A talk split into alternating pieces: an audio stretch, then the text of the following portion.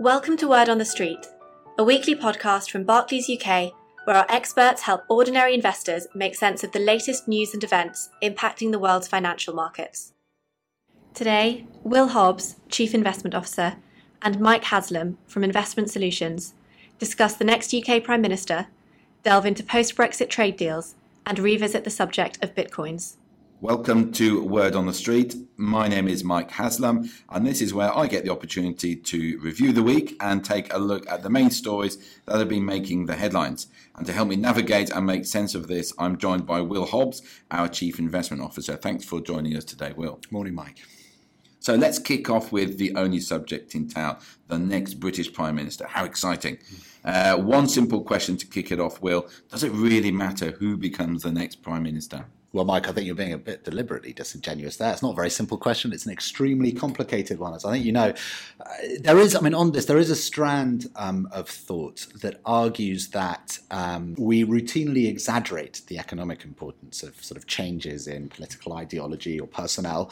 Um, and perhaps that belief is necessary to kind of, you know, continue to, uh, for us to continue to trudge to the polls uh, with increasingly uh, increasing regularity in the UK.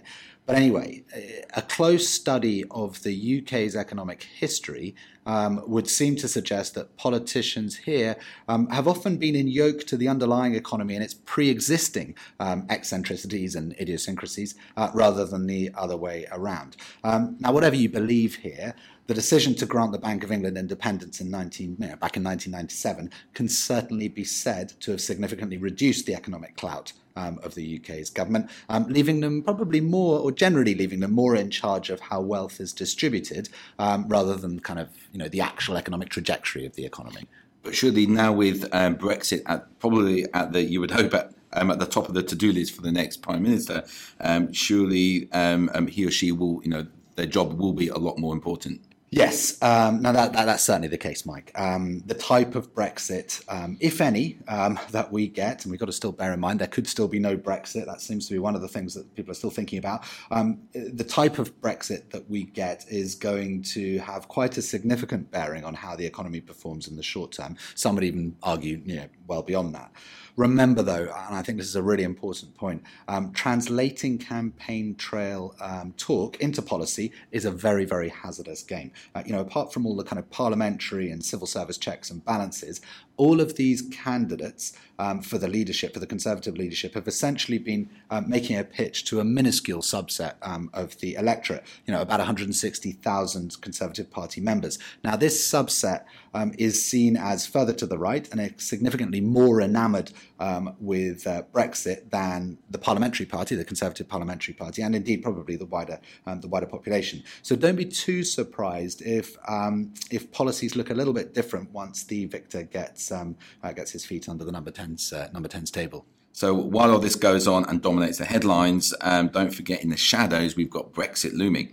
And if you cast your mind back two months ago, European Council President Donald Tusk um, agreed to give the UK until the 31st of October, so an extension before you know, to leave the EU.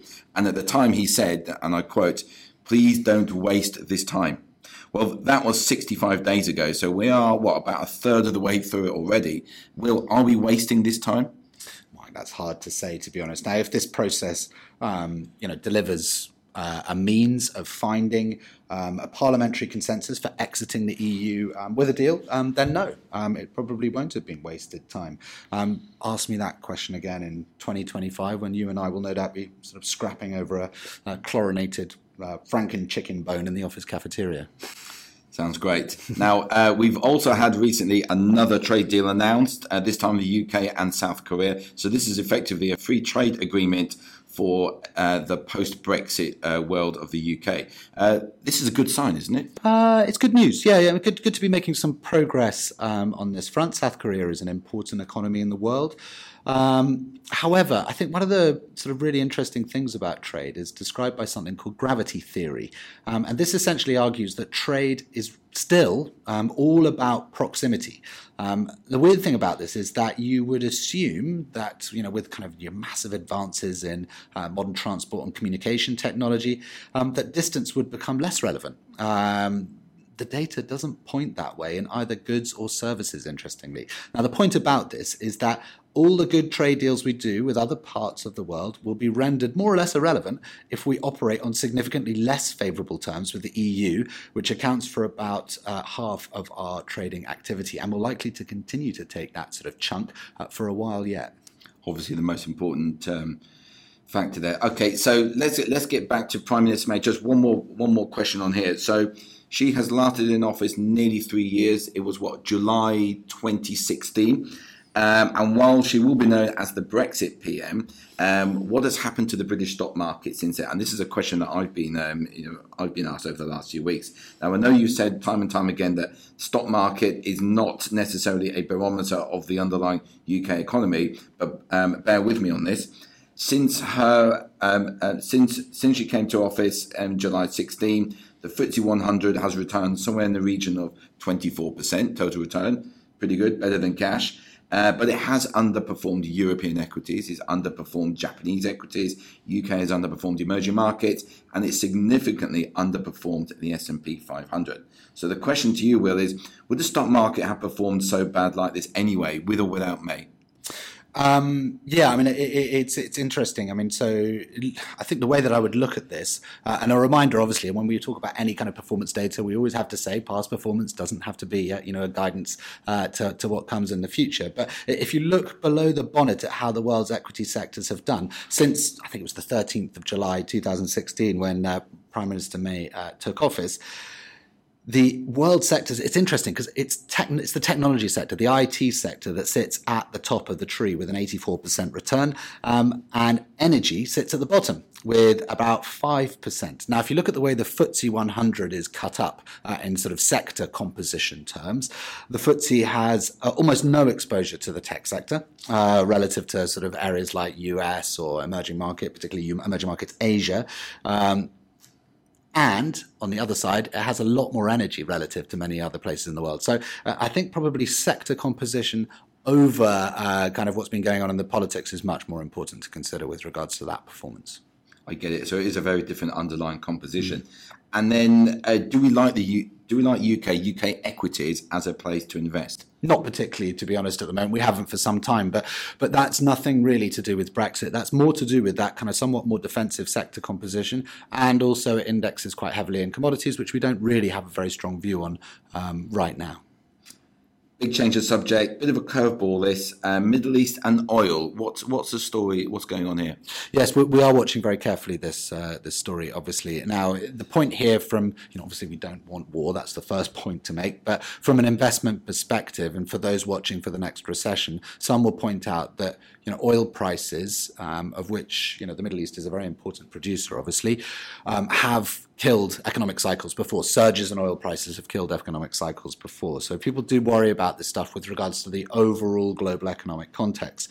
However, this time is a little bit different. I know those are the foremost sort of dangerous words in investing, but that's really because of that amazing kind of shale oil story in the US. And, and the point here is that America, uh, you know, North America, the engine room for the global economy, uh, including us uh, in the UK, is simply less vulnerable to oil shocks um, thanks to its increasingly abundant domestic supply supply. Um, and that's something just to bear in mind while you're watching these tensions play out. Okay, so with the volatile markets that we've been seeing of late, um, looking for something different, um, should I be buying Bitcoin? I mean, this is this is a serious question. I get asked this, um, and if you look at Bitcoin, uh, Bitcoin, the price of Bitcoin is up somewhere just shy of 150% since its lows back in January. It's amazing, isn't it? So, I mean, that, that stat alone actually is, is quite interesting with regards to how we should think about um, investing in Bitcoin. So, when we are trying to describe, when we're in the industry, we're trying to describe the ride um, that investing in a particular asset gives, we talk about something called standard deviation. Um, essentially the sort of the amount that uh, a, um, uh, a, a, a, price wobbles beyond its kind of its average. Um, so it's sort of at the driving Miss Daisy end, you have government bonds, um, which offer in annualized standard an annual annualized standard deviation of monthly returns of less than three percent. Um, within our traditional asset classes, it is EM equities that kind of offer the relative white knuckle ride here with a standard deviation uh, of 17%. Um, Bitcoin gives you 192%. Um, so, whatever you think about the intrinsic value of uh, Bitcoin, and this is an evolving debate, of course, um, you have to work out whether you can really afford um, the hair loss that comes with uh, with ownership. I certainly can't. Well, I think I will stick with um, driving Miss Daisy. uh, Will, thank you very much. As always, you seem to put logic behind and you always seem to talk sense. Um, I always seem to be worried about something. You make it all sound so obvious. Thanks again for your time. All investments can fall as well as rise in value, and their past performance is not a reliable indicator of future performance. This podcast is not a personal investment recommendation.